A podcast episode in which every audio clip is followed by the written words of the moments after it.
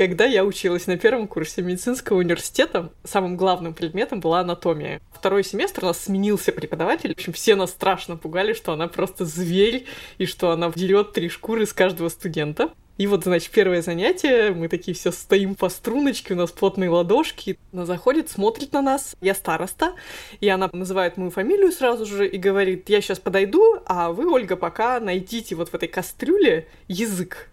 И там, значит, такая огромная кастрюля, обычная, как на кухне, с формалином и в ней реально плавают человеческие органы. Причем это органы не первой свежести, им реально уже много-много лет. То есть в формалине они не разрушаются, но выглядят они, мягко говоря, так себе. Я надеваю перчатку и, собственно, засовываю руку в эту кастрюлю и начинаю вот ковыряться в этом. И по очереди достаю разные непонятные штуки и надеюсь попасть и угадать. И очень страшно, потому что она сейчас вернется.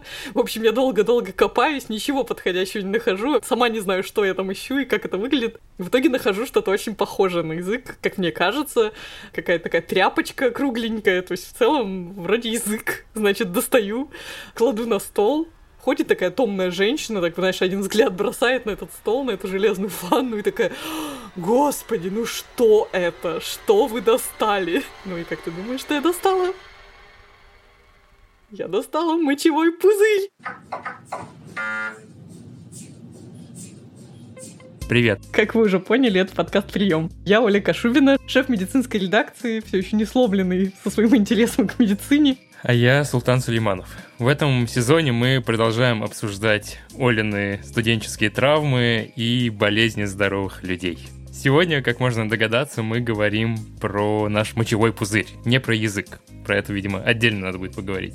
Зачем нам нужен мочевой пузырь? Ну, вроде бы понятно. Как им правильно пользоваться? Ну, вроде мы как-то автоматически научились тужиться, и что-то из него выходит. Но как быть, если приходится долго терпеть? Как правильно ходить в туалет? Это, оказывается, тоже некоторая наука. В общем, приготовьтесь услышать множество синонимов слов писать, мочиться и разные журчащие звуки.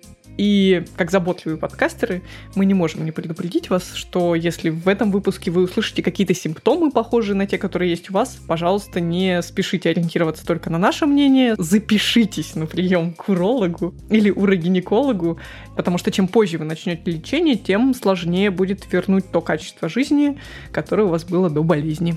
А если вам, так же как и мне, интересно устройство человеческого тела, напишите нам в комментариях, про какие еще органы вы хотели бы узнать побольше. Ну, а будет совсем здорово, если вы достанете из этой кастрюли с формалином сердечко и поставите его нам на той платформе, где вы нас слушаете. В первом сезоне мы говорили про болезни, которых мы стесняемся, и наш гость, проктолог Роман Соркин, сказал довольно важную вещь. В нашей стране как-то вот область заднего прохода, попа — это какая-то табуированная область, про которую, ну, как-то с детства говорить уже не особо принято. Даже вот ребенок, у него же есть вот эта стадия развития, когда они смеются над какашками, над задницами, над пуками, над всем остальным. Чего взрослые им говорят? Фу, как некрасиво, вот ты смеешься, вообще ни в коем случае не трогай. Ребенок как понимает, что да, что-то это такое не очень хорошее, раз все взрослые как сговорились и орут на него, что вот он сказал что-то там про задницу, и ему сразу все его наказали. Как-то, ну, наверное, не принято. Соответственно, у нас не принято обсуждать дефекацию. Ну, сейчас стало лучше, безусловно, с этим, но вот раньше на работе обсудить, что у меня проблемы со стулом, или сходить на работе в туалет, для многих это прям проблема. Я помню, был период, когда я стеснялся у себя дома сходить в туалет. Я жил в довольно маленькой квартире с тонкими стенами, и раз в пару месяцев ко мне приезжала в гости моя тогдашняя девушка, и я частичкой души ненавидел ее в это время, потому что мне было очень неловко пойти в туалет при ней. Я врубал ей музыку на полную громкость, хотя она этого не хотела. Ты знаешь, это такой момент, что ты не можешь даже проговорить его. То есть ты не можешь сказать, слушай, я стесняюсь, сейчас я пойду в туалет, я там буду издавать звуки, поэтому тебе придется долго слушать громкую музыку, причем какой-нибудь Рамштайн, чтобы уж совсем ничего не слышно.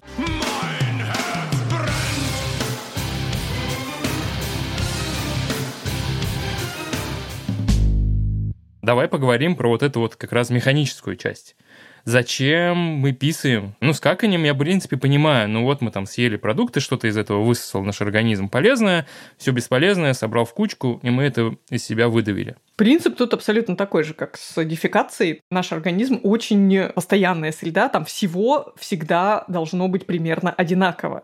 И регулировать это с помощью того, чтобы очень четко отстроить аппетит и жажду, чтобы мы потребляли ровно то количество еды, жидкости и всех там нужных микроэлементов, чтобы прямо оно так раз выравнивало баланс, держало его в балансе, конечно, невозможно. Мы там еще потеем к тому же, то есть все скачет туда-сюда. И единственный способ это потреблять чуть больше еды и жидкости чем нам нужно, чтобы организм, как опытный колдовщик, все, что нужно, отложил и, соответственно, от излишков избавился. Поэтому, учитывая, что на самом деле мы на сколько там, 80% с чем-то состоим из воды, этот баланс держать очень важно. Ну, иначе у нас все вот химические процессы, если представить человека как большую пробирку, то вот все пойдет не так. Будет более жидкие растворы и так далее, и так далее. У нас есть как бы некий резервуар, и это или прямая кишка, или мочевой пузырь, который как бы дает нам быть чуть более организованными существами, чем какие-нибудь попугайчики. Не в обиду попугайчикам будет сказано, но у них клака, как и еще у многих существ. То есть у них просто есть некая единая дырочка, из которой выходит все ненужное, причем это все выходит в тот момент, как только оно образовалось. Поэтому они какают, как описывают очень часто и вообще как бы не подстраивая это под какие-то окружающие условия. Просто надо из себя лишнее исторгнуть, не исторгают. А человек может потерпеть, он может дождаться наиболее подходящего момента. Это, конечно же, эволюция была задумана не потому, что она так хорошо относилась к человеку, а потому что, ну, как и более высокоорганизованный животный, человек там, у него сложные поведенческие истории, он охотится или, наоборот, прячется. То есть он не может просто брать и ходить в туалет, а то он себя выдаст раньше времени, ну, если мы берем наших предков обезьян. Ну, или, наоборот, ему надо в какой-то момент сходить в туалет, чтобы пометить территорию, как кошечки, например. Поэтому у нас есть возможность как бы все эти процессы подгадывать подгадывать под какие-то обстоятельства. То есть, если сейчас пописать вообще супер неуместно, потому что ты убегаешь там от тигра или там завис на одной руке на скале, то ты можешь потерпеть полчасика, часа, иногда даже больше. Соответственно, при этом есть механизмы, которые позволяют все-таки не доводить этот процесс до абсурда, и если тебе совсем сильно захочется, то, скорее всего, твой организм приоритизирует эту задачу. То есть твоя биология всегда говорит, чувак, сейчас отложи все свои дела, потому что есть задача первостепенной важности. Я думаю, если я увижу тигра, то мой организм приоритизирует поход в туалет немедленно, знаешь, не дожидаясь никаких. балласт сбросит Добегу я или нет. Тут у меня сразу возникает вопрос. Почему в детстве мы были какими-то не такими? Нам что, не нужно было охотиться, поэтому мы не терпели? Конечно же, человек рождается без контроля над тазовыми органами. Просто потому, что человек рождается незрелым, недозревшим. Это Екатерина Ростовцева, врач-урогинеколог, специалист Европейской ассоциации урологов и урогинекологов. И эти системы, это достаточно сложные системы, они формируются постепенно принципе считается, что к 5-7 годам только окончательно созревает вот эта система контроля над тазовыми органами, когда человек действительно может пописать в нужный момент и не писать не в нужный. У всех по-разному. У кого-то эти системы созревают чуть раньше, у кого-то чуть позже, но среднестатистический ребенок там к двум с половиной, к трем годам обретает контроль над этими органами. До пяти до семи лет это не считается никакой проблемой, то есть он имеет абсолютное право писаться, если ему так нужно. Дальше мы считаем это уже определенным запаздыванием. Ну, и, как правило, большинство людей все равно рано или поздно, если у них нет тяжелых заболеваний, до этого дозреют. Потому что это сложная система, она контролируется со стороны спинного мозга, со стороны головного мозга, и все эти структуры должны дозреть. Человек должен научиться себя контролировать. Взрослый человек, как правило, себя контролирует и контролирует себя прекрасно, в том числе и во сне. Ну и здесь я не могу не вспомнить, конечно, родительскую историю, подгузники.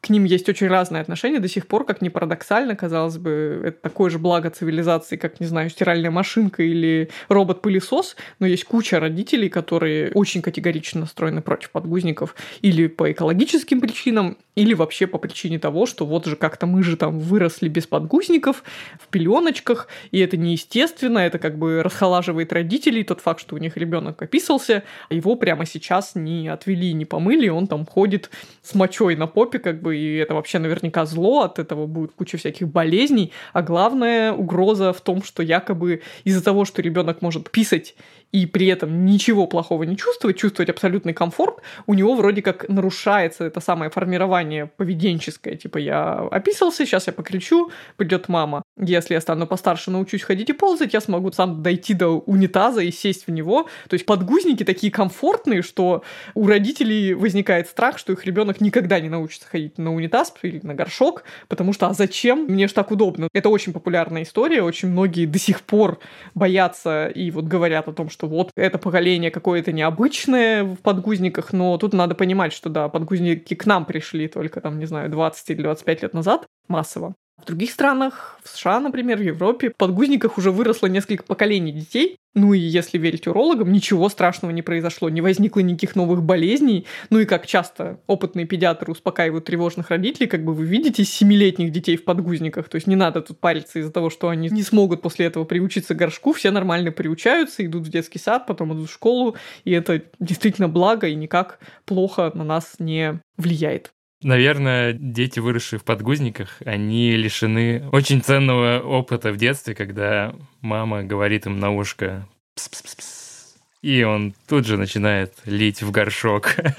Вообще, на самом деле, насчет звуков интересных журчания водички, это, знаешь, даже во всяких медицинских справочниках и рекомендациях по уходу за лежачими больными или за больными, которые только попали в любое медицинское отделение, что у них очень сильный стресс сразу, они, например, действительно не могут пописать, судно подкладывают, то есть ты должен пописать в лежачем положении, ты в жизни никогда этого не делал, или там в утку, то есть такую бутылку, и действительно им рекомендуют включать водичку тонкой струечкой, чтобы они слышали этот звук, ну и, в общем, да, со стороны медицинского персонала очень заботливо простимулировать человека наконец-то помочиться насчет журчания и так далее, это просто условный рефлекс. Вот как та самая собачка Павлова, которая всем нам знакома, то же самое. Каждый раз, когда мы мочимся с самого маленького возраста, нас сопровождает звук журчания. Так или иначе, вода журчит. Более того, те из нас, кто относится как раз к тому поколению, что выросло без подгузников, еще и стимулировались звуком воды для того, чтобы вовремя сходить в туалет. То есть этот рефлекс был стандартно выработан родителями для того, чтобы облегчить себе жизнь. То есть это просто абсолютный рефлекс, и как раз тренировкой мочевого пузыря от этого можно избавиться. Просто не ходите в туалет каждый раз, когда слышите журчание воды, и это сработает. Я замечала еще, что если ходишь по холодному полу, вот прям очень ледяной, по плитке какой-нибудь, это керамогранитный, то тоже как бы резко хочется в туалет, даже если, в принципе, ну, там, ты недавно сходил и не должен был именно сейчас этого захотеть.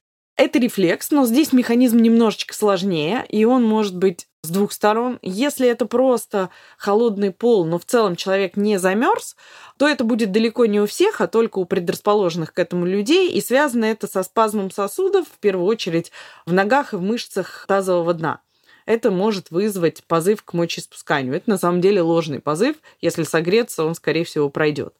Если же это не просто хождение по холодному полу, а в целом замерзание, то здесь срабатывают немножко другие механизмы. Дело в том, что когда человек замерзает, происходит так называемая централизация кровообращения, то есть организм стремится согреть внутренние органы. Происходит спазм сосудов кожи, рук, ног, пальцев и расширяются, наоборот, сосуды внутренних органов, в том числе и почек. Учащается сердцебиение. Через почки прогоняется гораздо больше крови, соответственно, почки э, продуцируют гораздо больше мочи. И второй компонент этого рефлекса – это уже законы физики. Организм стремится избавиться от лишней жидкости для того, чтобы эту лишнюю жидкость не согревать. Возникает позыв на мочеиспускание. Поэтому, если человек замерз, ему хочется писать чаще, это, так скажем, защитная реакция организма для того, чтобы успеть согреться. Если просто прошлись по холодному полу, то это индивидуальная реакция на холод. Ни то, ни другое не является патологией. Это все норма. Ну и, конечно же, мне кажется, всегда хочется в туалет в самый неподходящий момент. Сложились так звезды, что вот сейчас вообще не надо ни, ни в коем случае, ты, конечно же, будешь только и думать о том, что, господи, где, где, куда. Но вообще, кстати, должна тебе сказать, что с рождением ребенка есть какие-то и бонусы в этой жизненной ситуации у тебя мгновенно вообще практически пропадает вот это стеснение насчет туалетной темы, потому что ты, если идешь где-то с ребенком, ты сразу такой, ой, а где у вас туалет? Ну и как бы очевидно кажется, что ребенка хочешь отвезти, а на самом-то деле ты можешь и сам сходить такой, ну подожди, малыш, сейчас мама пописает. Вот мы начинаем расти и более-менее начинаем контролировать свой процесс мочеиспускания. Не знаю, стоит ли нам сейчас э, делиться воспоминаниями о том, кто в каком возрасте последний раз записывался. Давай, давай, давай. Когда ты? Ты помнишь? Да, кажется, я точно уже училась в школе, но, наверное, в первом классе или во втором, при том, что в целом я не могу сказать, что у меня какие-то были длинные периоды приучения к туалету, ну, по крайней мере, я этого совершенно не помню, но я прям помню, как я иду из школы, и мне очень хочется в туалет, и вот я прям помню, как у меня колготочки, там какие-то красные были такие эти башмачки, и вот что вот просто вот я вижу свой дом, но я понимаю, что я не дойду, и я в итоге как бы писаю себе в колготки, и вот идут мокрые ноги, мокрые колготки, но это какое-то было еще такое теплое время, не то чтобы зима, прихожу домой и говорю маме, как-то особо никто не ругает, просто такое удивление было, типа, а я как-то это даже особо не переживала. Видимо, это не было часто повторяющейся историей, поэтому никто не придал этому значению. Действительно, тут важно понимать, что эта история не про то, что ты какой-то неорганизованный, а просто исключительно про то, что у тебя еще не очень вот эта вот панель управления отстроена, и ты не всегда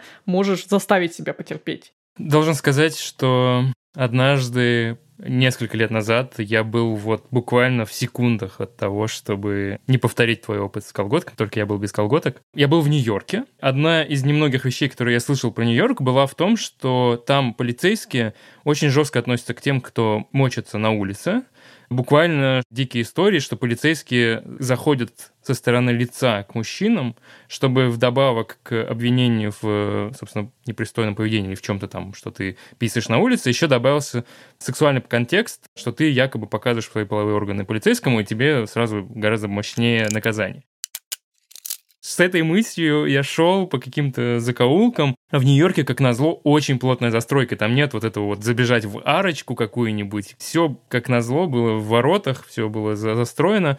И я шел, я помню, наверное, минут 20 меня прошло вот это вот уже не втерпешь, когда было.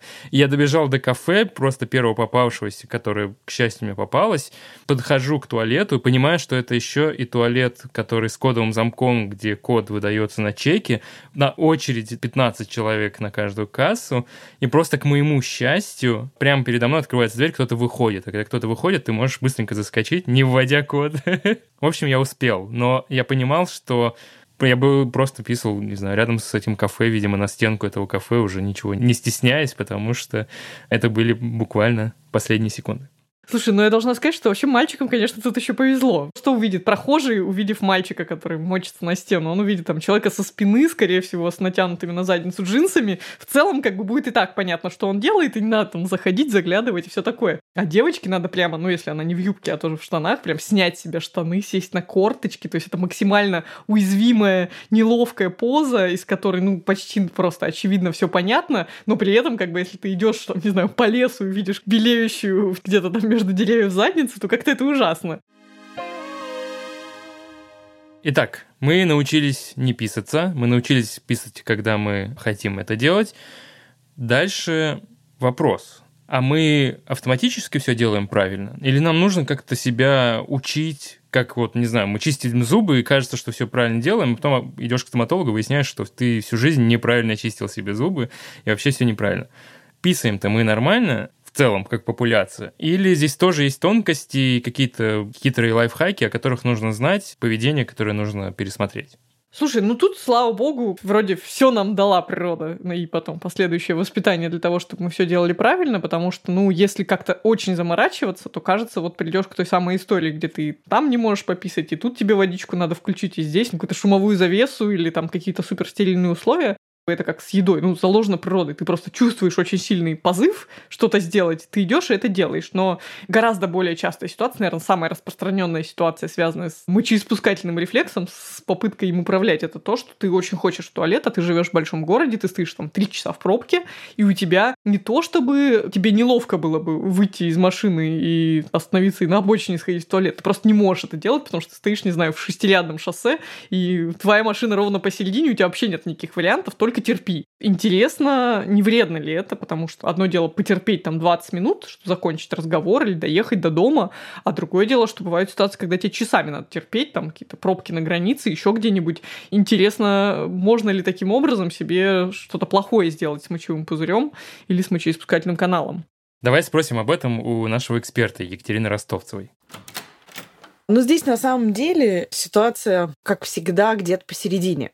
С одной стороны, терпеть это не очень правильно, потому что когда человек долго терпит, происходит концентрация мочи, происходит перерастяжение мочевого пузыря, и это может быть провокацией, например, инфекции мочевых путей или образование камней в почках в мочевом пузыре при определенных условиях. Но, с другой стороны, бежать, мочиться по первому зову, особенно писать на дорожку, писать, когда просто проходил мимо туалета или там за компанию с кем-то, это тоже неправильно, потому что это ведет к формированию в том числе и гиперактивности мочевого пузыря, и ненужных рефлексов на мочеиспускание. Поэтому истина где-то посередине. То есть, если вы понимаете, что вы хотите мочиться, и рядом с вами есть туалет, идите и мочитесь. Если вы понимаете, что вам необходимо какое-то время потерпеть, и это время не измеряется часами, то потерпите, конечно нехорошо, когда длительное время человеку приходится часто терпеть, связанное с какой-то работой или что-то, когда каждый день по 5-6 по часов человек вынужденно не мочится, потому что у него на это нет времени или сил. Это плохо. А если вы там ну, лишние полчаса-час почему-то не помочились, или либо даже не помочились лишние 2 или 3 часа, но это какая-то разовая ситуация, то ничего страшного. Меня волнует, то, что других людей волнует возможность чем-то заразиться в туалете. Я просто не понимаю, ты же не трешься тем, чем ты мочеиспускаешь, об унитаз или об стенки или об стены. Мужчинам приходится хотя бы держать свой половой орган во время мочеиспускания, но, скорее всего, он это будет делать более-менее чистыми руками. Откуда вообще взялся этот страх? Или, может, я не прав? Может быть, реально есть какой-то способ что-нибудь подцепить, сидя в общественном туалете? Я уже очень давно не переживаю на этот счет, но вообще могу предположить, что да, это скорее девчачья история, потому что у тебя там всего лишь половой член с маленькой дырочкой на конце, а у женщин как бы вульва, где там еще и вход во влагалище сразу же, то есть куча всего, большая площадь слизистых, да, ты ни за что можешь не держаться своими руками, но своих-то рук ты, ты и так не боишься, но ты должна сесть на унитаз, который, возможно, грязный, возможно, у него нет сидушки, ну, потому что делать это не садясь вообще тяжеловато, хотя многие так делают. Потом у тебя получается, что расстояние от твоего мочеиспускательного канала и вульвы до стенок унитаза очень маленькое, и ты, например, писаешь, и там что-то еще отбрызгивается, и там все может попасть тебе, дотронуться обратно как-то. В общем, я не думаю, что кто-то из женщин там действительно прикасается половыми органами к ободку унитаза, но в целом вот это ощущение близкого контакта, Одно дело действительно, когда ты мальчик, ты можешь вообще закрыть глаза и на расстоянии прицелиться и пописать, а девочке как бы надо очень близко к чему-то, возможно, очень грязному. И ладно бы там мочой испачканному, так может быть еще и там фекалиями. То есть все самое неприятное, что ты можешь себе представить, ты должна заставить себя проконтактировать с самым нежным, чувствительным местом в твоем теле. Ну и тут, в общем, неудивительно брезгливость женщин и то, что некоторые предпочитают, ну или вообще не ходить в общественный туалет, либо реально отматывать какие-то километры туалетной бумаги, бумаги, если она есть, или собственных влажных салфеток, принесенных с собой, и прямо обкладывать все сиденье унитаза на сто рядов и еще туалетную бумагу бросать, чтобы вот вообще как бы создать иллюзию чистоты. Правда в том, что это совершенно безопасно. Здесь вопрос такой, если очень-очень теоретически предположить, что вы одновременно с человеком чем-то больным практически сразу друг за другом усаживаетесь на абсолютно загрязненный мочой, зараженный какой-то специфической болезнью далеко не каждый. Ну, гонорея, трихомонада может быть. И прям вот сразу, секунда в секунду друг за другом это все задели, ну, чисто теоретически, наверное, какая-то минимальная вероятность есть. Но это уже практически какой-то половой акт, совершенный в туалете. Во всех остальных ситуациях нет. Все инфекции, которые там передаются половым путем, а особенно те инфекции, которые вызывают там какие-то циститы, простатиты и так далее, они не живут во внешней среде, долго, они не живут, особенно когда используются какие-то чистящие средства, антисептики, еще что-то. Поэтому если туалет в целом выглядит чистым, вы для верности, не знаю, еще нажали на кнопку слива, и это все сполоснулось водой, ничем заразиться в туалете невозможно. Я часто слышал и замечал, что есть напитки, после которых хочется пописать. Кофе, пиво, например, и еще арбуз. Это правда так работает? Или это совпадение? Может, у меня уже мочевой пузырь был переполнен? Мало того, что есть продукты, которые стимулируют мочеиспускание, как правило, это продукты с высоким содержанием кофеина, там кофе, чай, Это могут быть сладкие газированные напитки, напитки с сахарозаменителями. Это прям вот отличная провокация. Пиво, естественно, обладает мочегонным эффектом. Различные травяные сборы, травяные чаи. Это прям очень сильный мочегонный эффект. В нем ничего плохого, ни хорошего, но есть. Плюс существует индивидуальная чувствительность в том числе мочевого пузыря, к продуктам.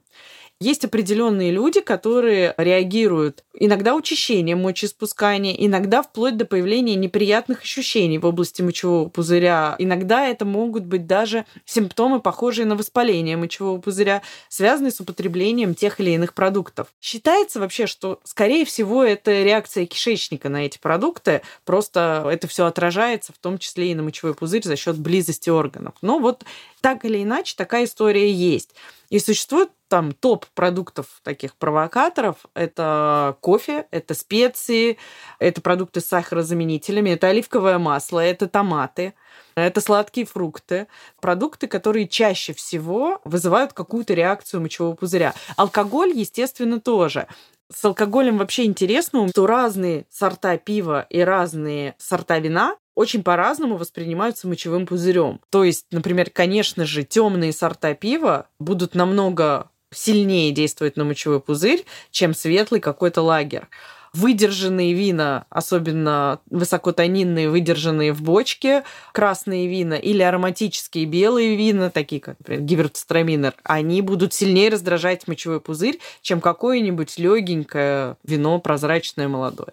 То есть это вот к вопросу о том, что если человек чувствует, что у него есть такая зависимость, всегда можно найти варианты. Что касается арбуза, и вообще других сладких фруктов. Ничего они не промывают и не прочищают, вызывают учащенное мочеиспускание за счет высокого содержания сахара. В крови повышается резко уровень сахара, что делает организм? Пытается этот уровень сахара снизить за счет в том числе разбавления.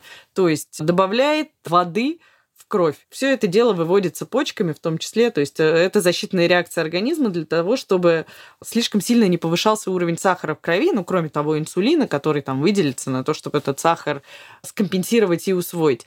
Поэтому арбуз на самом деле не содержит так уж много воды, особенно хороший сладкий арбуз, вот такой настоящий августовский. А вот сахара он содержит, это прям сахарная бомба. Точно так же будут работать сладкие персики и другие очень сладкие фрукты. Они действительно вызовут учащенное мочеиспускание, но ничего они там не промывают. Да и не нужно почки промывать. Они прекрасно работают самостоятельно. То есть здесь вопрос такой, нравится вам арбуз, ешьте арбуз с удовольствием. Не нравится вам арбуз, не ешьте его. Вреда или пользы от арбуза большой нет, потому что, ну, это, скажем так, даже не тот фрукт, ягода, который можно назвать каким-то очень полезным это исключительно вопрос личных предпочтений. Вообще, я удивлен. Главное знание этого дня в том, что арбуз — это сахарная бомба, и мы хотим писать не потому, что он водяная бомба, а потому, что он сахарная бомба, и он заставляет наш организм выдавливать из себя побольше жидкости с этим самым сахаром. Но еще большим сюрпризом для меня было то, что есть не только напитки, или вот арбуз как водянистое что-то, что-то, а просто еда, продукты, которые тоже влияют на мочеиспускание. То есть, с одной стороны, казалось, это понятно, ну, соленое, например, в первую очередь думаешь, ну вот оно задерживает воду, я утром просыпаюсь вот такой вот мордой, при этом ты еще все равно много писаешь, потому что ты эту соль запиваешь водой, но помидоры или оливковое масло, я никогда не задумывался, что они могут хоть как-то повлиять на частоту или редкость мочеиспускания. Честно тебе скажу, что я тоже никогда не задумывалась. Наверное, может быть, в моем случае не такая острая реакция на эти продукты. По большей части, ну вот спроси меня, сколько раз в день я хожу в туалет, ну я тебе скажу, что там, наверное, 4-5. Ну, мы говорим про мочеиспускание. Спроси меня, как часто я это делаю и что на это влияет, я, наверное, прям задумаюсь. То есть, помимо вот банального там чая, кофе и арбуза, ну, то есть я прям буду долго пытаться вспомнить, а когда я вообще ходила в последний раз, а сколько было, какие были промежутки времени между походами. То есть кажется, что пока нас ничего не беспокоит, связанного с туалетом, мы вообще об этом не думаем. То есть это становится проблемой только тогда, когда у нас появляются какие-то болезни. Про болезни я очень мало чего понимаю. Я слышал краем уха про такую вещь, как цистит, но я даже не знаю, встречается ли он у мальчиков или это чисто женское заболевание, потому что вот от подруг или от жены я слышал что-то про это, но от друзей мы никогда не обсуждали с ними, что, ох, цистит подхватил. Слушай, ну все логично. Почему ты никогда не сталкивался с урологическими заболеваниями? Потому что ты слишком молод для простатита, типичного мужского урологического заболевания, которое появляется уже за 45 где-то. А для цистита, как и у всех мальчиков, у тебя слишком длинный мочеиспускательный канал, потому что он еще проходит в половом члене, тогда как у девочек он прям супер короткий, более широкий, и поэтому вот помнишь то, о чем я говорила в общественных туалетах, что у нас как бы все настежь раскрыто, и там же еще рядом еще прямая кишка, поэтому цистит чисто женская болезнь. Ну как, у мужчин она тоже встречается, но сильно-сильно более редко. Тогда как если ты с девочками поговоришь, или если ты девочка, они тебе расскажут, то выяснится, что у каждой второй был такой опыт хотя бы раз в жизни, и более-менее все девочки понимают, что это такое. Если говорить о каких-то болезнях, которые нас всех объединяют, то это, наверное, половые инфекции, ну потому что в случае с мальчиками они напрямую связаны с мочеиспускательным каналом, поскольку он в половом члене это один единый орган, отвечающий сразу две функции. В случае с девочками уретра и влагалище очень близко друг к другу расположены, поэтому очень часто инфекции, передаваемые половым путем, они вызывают симптомы цистита, и, в общем, там все так смешано, что это такая тесная область, что все анализы надо брать в одном и том же гинекологическом кресле, а не водить пациентку по разным кабинетам. Как это все проявляется? Я сейчас в первую очередь про цистит, про то, что встречается гораздо чаще, чем инфекция, передающаяся половым путем. Ты говорила про боль при мочеиспускании. Если у меня такое возникнет, я буду думать, о, камень из почек уходит, даже если у меня никогда не было камня в почках, потому что я слышал, что это очень сильно больно именно в процессе мочеиспускания. Слушай, ну это такое неприятное колючее ощущение, вот тебе просто больно писать, это называется еще рези при мочеиспускании, слово, слово рези, оно такое вот как бы очень говорящее. Ну и плюс у кого-то цистит сопровождается еще и учащенным мочеиспусканием. Вот ты обычно ходишь в туалет там три раза в день, четыре, пять, а тут ты реально бегаешь каждые 10 минут. Это невозможно не заметить и невозможно проигнорировать. Причем часто это буквально там одна капелька мочи, то есть ты вот зачем-то так бежала в этот туалет с полным ощущением, что ты сейчас описываешься, у тебя пустой мочевой пузырь. И это, ну, как было просто потому, что у тебя раздраженный мочеиспускательный канал, и он вот подает ложные сигналы твоему мозгу. И вот как раз жизнь с такими симптомами очень хорошо хорошо рассказала моя коллега, автор медицинской редакции ТЖ Ксения. Первый раз я сильно заморозилась в гостях. По мраморному полу ходила босиком, отказывалась от тапочек, мне было нормально. И просто к вечеру я чувствую, что мне жутко хочется в туалет. Я иду, это такая боль. Я сразу почему-то вспомнила фильм Зеленая миля, главный герой, он мужчина, у него тоже были проблемы с мочеиспусканием, и он говорил, ощущение, что ты пистишь битым стеклом. И я сижу на туалете его вспоминаю, потому что ощущения были именно такие. Это было ужасно. Но я была в гостях, естественно, я как-то постеснялась кому-то что-то говорить что-то нагуглила, водичку пила, чай пила, вроде бы все сошло. И потом чуть больше, все сразу же обострение, сразу же жутко хочется в туалет. Но я вот училась в институте на врача, совершенно не хотелось становиться пациентом. Не знаю, у меня было дикое отторжение идти в больницу, кому-то что-то жаловаться. Конечно, понимаю сейчас, что это вообще неправильно. Практически всю зиму я терпела, каждый месяц-два у меня было обострение. У меня была еще практика на скорой помощи. И мы выезжаем на вызов. Девушка вызвала скорую, потому что у нее было обострение цистита, такое тоже с болью, с кровью, как она все рассказывала. А я на нее смотрю и думаю, подумаешь, всего лишь цистит, она вызывает скорую. Сейчас я понимаю, какая же я глупая. Врач называется. Наверное, это мне надо было так делать с самого начала. Я бы не мучилась столько времени.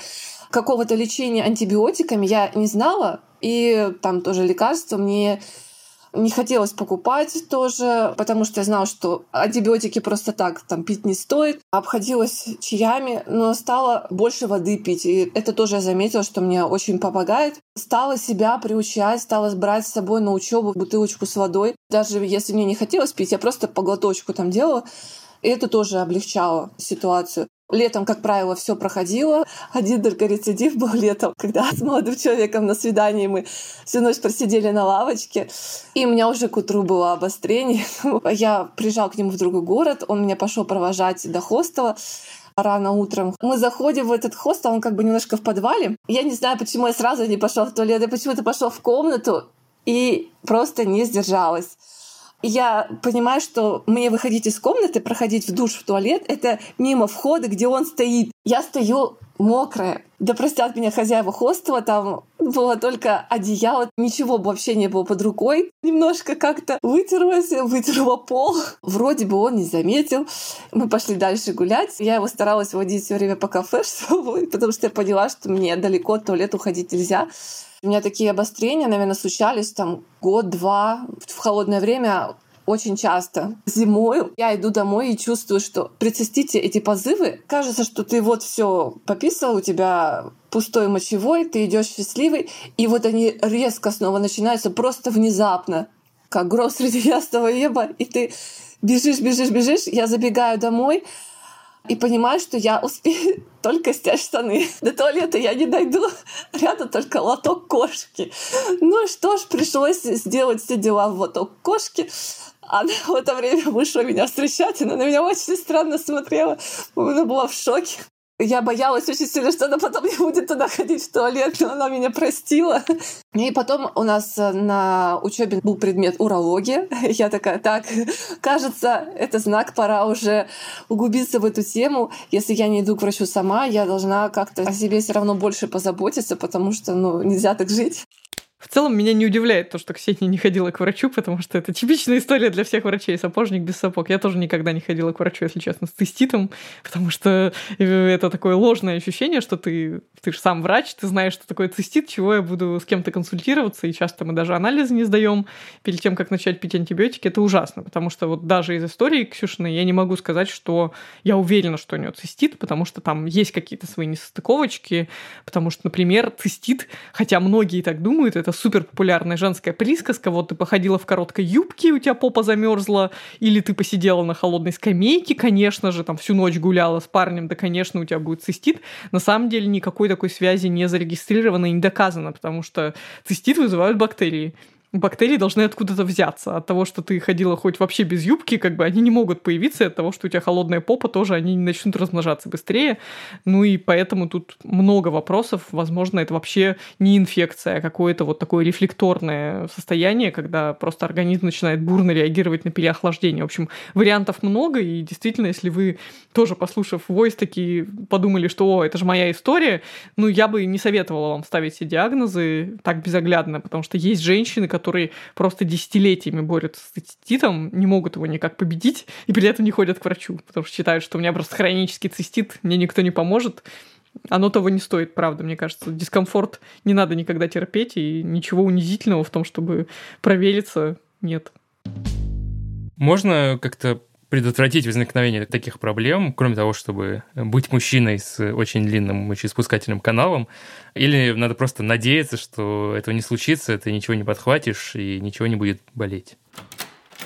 В большинстве случаев образ жизни, если не может на 100% предотвратить, например, возникновение цистита, то на 90% снизить вероятность рецидива может. И здесь как раз, к сожалению, очень сложно бывает убедить в этом пациентов, которые привыкли пить антибиотики при каждом обострении цистита, например, что вам нужно заниматься спортом, вам нужно больше двигаться, вам нужно пить больше воды, пересмотреть свое питание, изменить поведение для профилактики, например, цистита после секса, который у женщин очень частая история. Здесь все предельно просто подмыться вместе с партнером перед половым актом. Половые органы должны быть чистые.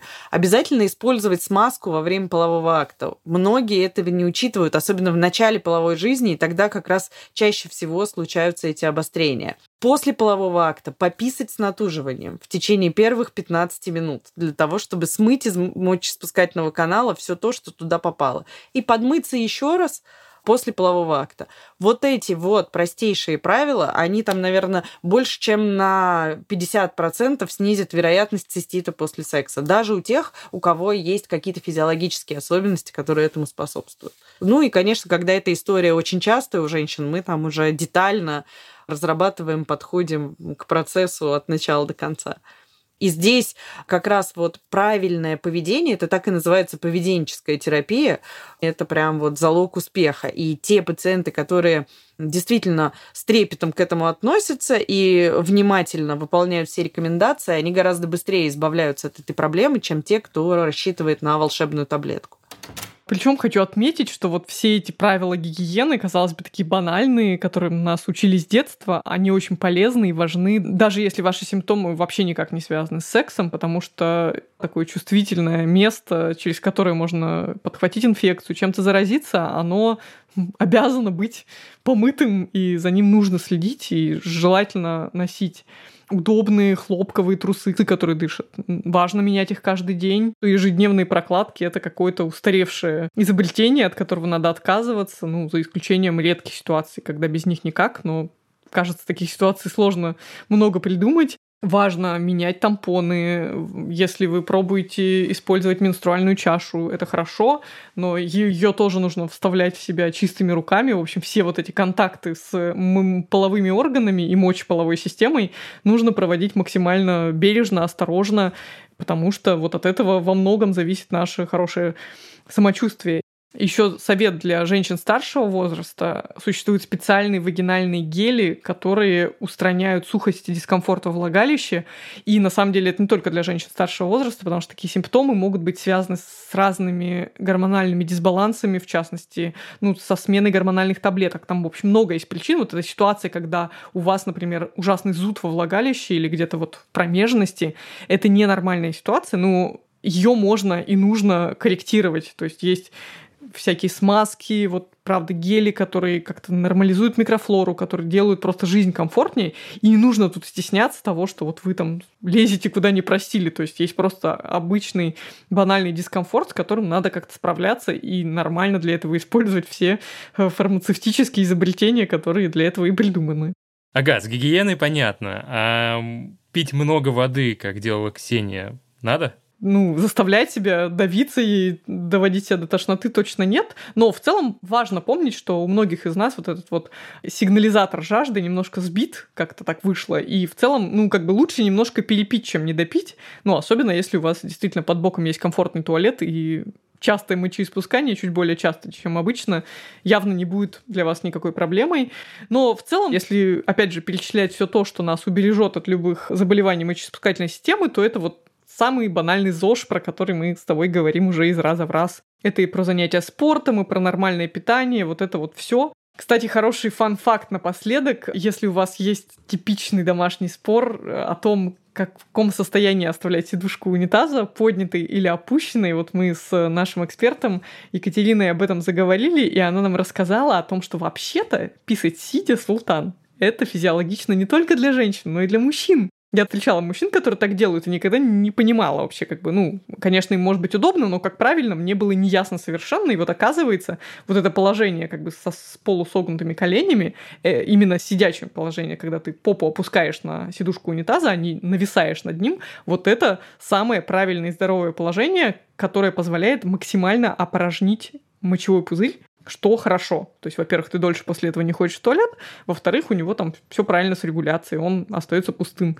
Поэтому, если вдруг вы мужчина, и вам хотелось сделать что-то полезное для себя, и вам это не странно, вы можете попробовать писать сидя. Вот.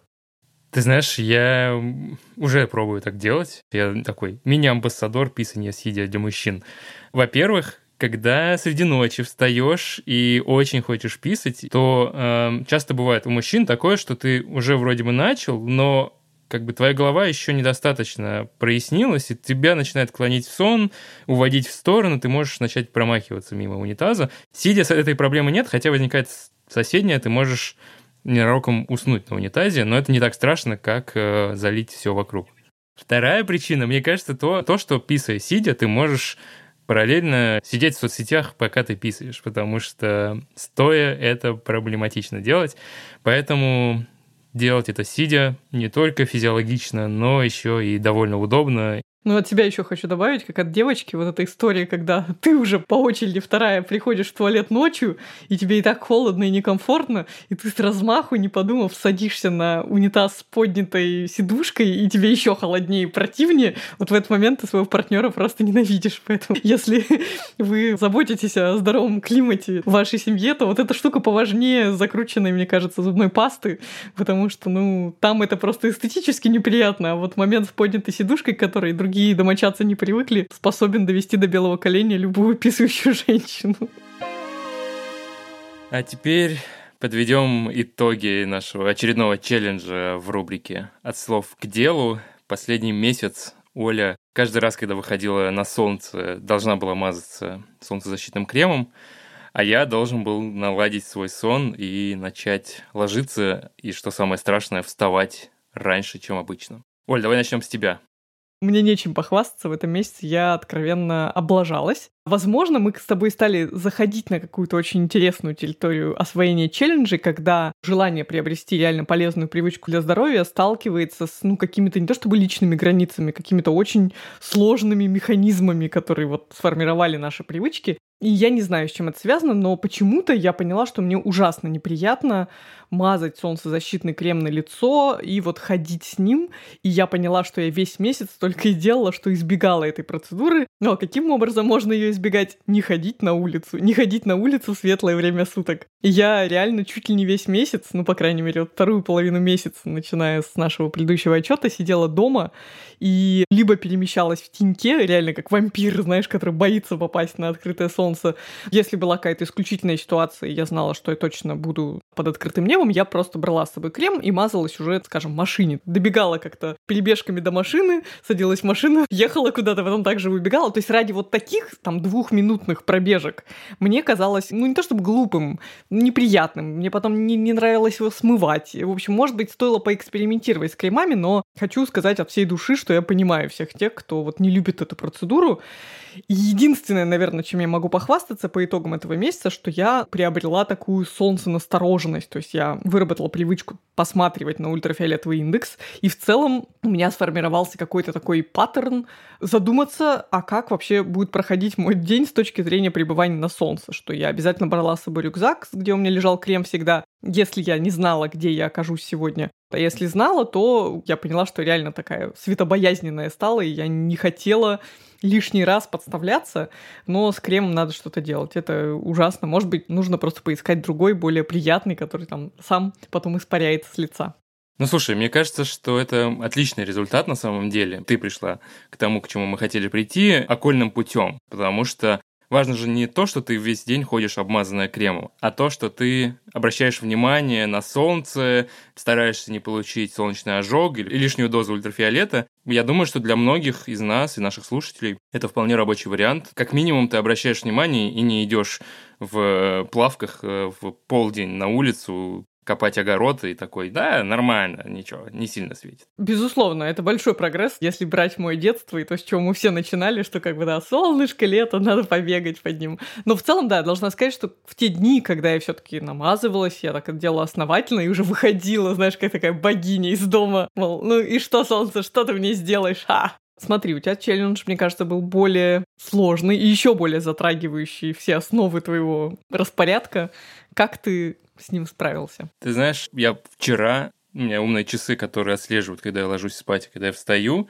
Телефон следит за трендами здоровья, в кавычках. И вот вчера вечером он мне прислал пуш. За последние пару недель у меня тренд на снижение количества сна, который у меня есть. При том, что я его особо не чувствую, но это вызвано очень интересным фактором. Потому что изначально моя цель была в том, чтобы ложиться чуть раньше и вставать чуть раньше. Собственно, первые две недели нашего челленджа я действительно ложился до двух часов ночи. Для меня это был очень хороший прогресс, потому что до этого полгода буквально я ложился после двух. И вставать в 8.30. Это примерно на полчаса, на час раньше, чем я обычно вставал. Так вот, я думал, и всегда, когда я в своей жизни надеялся, что я буду вставать пораньше, что самая сложная часть – это вставать рано. Что ты как бы можешь пораньше лечь, попозже лечь, но если ты в 8.30 у тебя будильник, а тебе как бы срочно не нужно никуда бежать, то ты можешь так вот открыть глаз один, такой, ну не сегодня. И откладываешь будильник, и спишь еще час или два, и прекрасно себя чувствуешь, хвалишь себя за то, что ты выспался. Так вот, этот челлендж научил меня достаточно рано вставать и достаточно стабильно. За весь этот месяц ровно в 8.30 я, может быть, не просыпался, но вот в промежутке с 8.30 до 9 я просыпался, ну, в 80% случаев. Пару раз, может быть, я просыпал чуть больше, но в целом как бы поздно я не ложился, а последние пару недель, вот после нашего предыдущего отчетного концерта, так сказать, у меня начало сдвигаться время укладывания.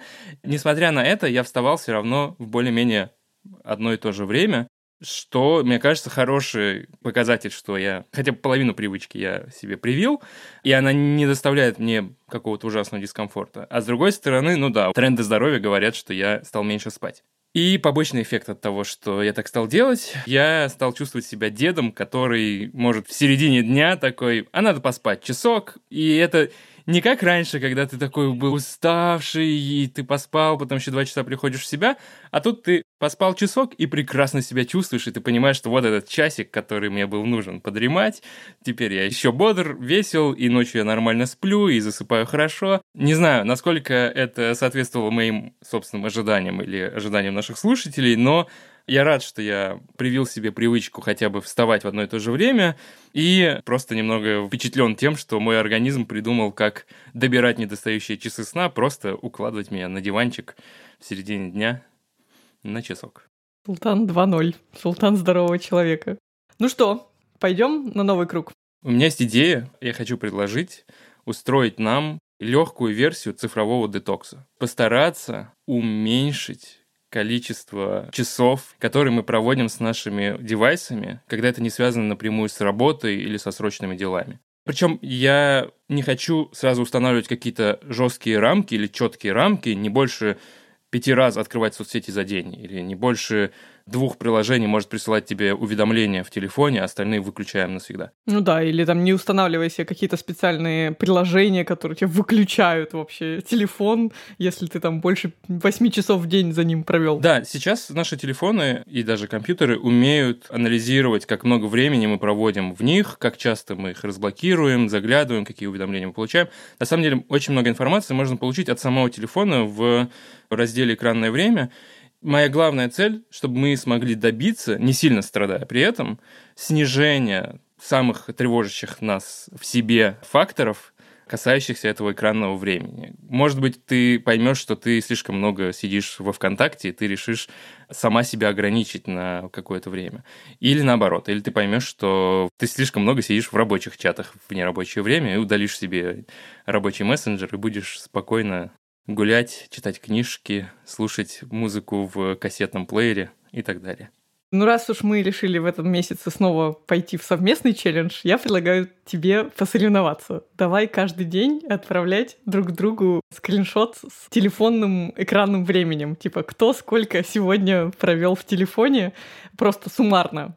Ну и при этом не читерствовать, то есть не сидеть за компьютером в тех же самых чатиках, просто чтобы на телефоне это никак не отражалось. Тут нет задачи как бы выяснить, кто самый крутой, кто дойдет до показателя, не знаю, 5 минут в день.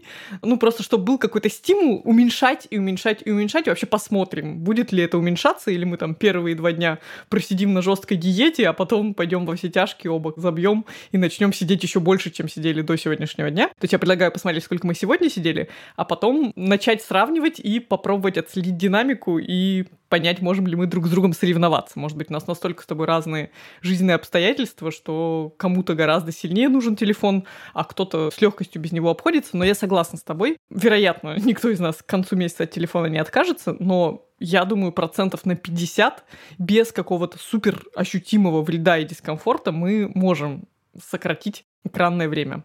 Ух, поехали.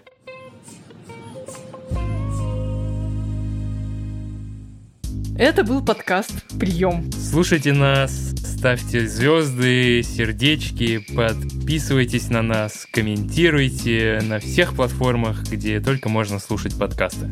А если вы не стесняетесь и готовы открыться нам и прийти со своей историей болезни, напишите, пожалуйста, на почту подкаст собака ру о том, что у вас болит. Мы позовем врачей и постараемся разобраться в вашей ситуации вместе. Ну а в следующем выпуске мы будем говорить про то, как не посадить желудок.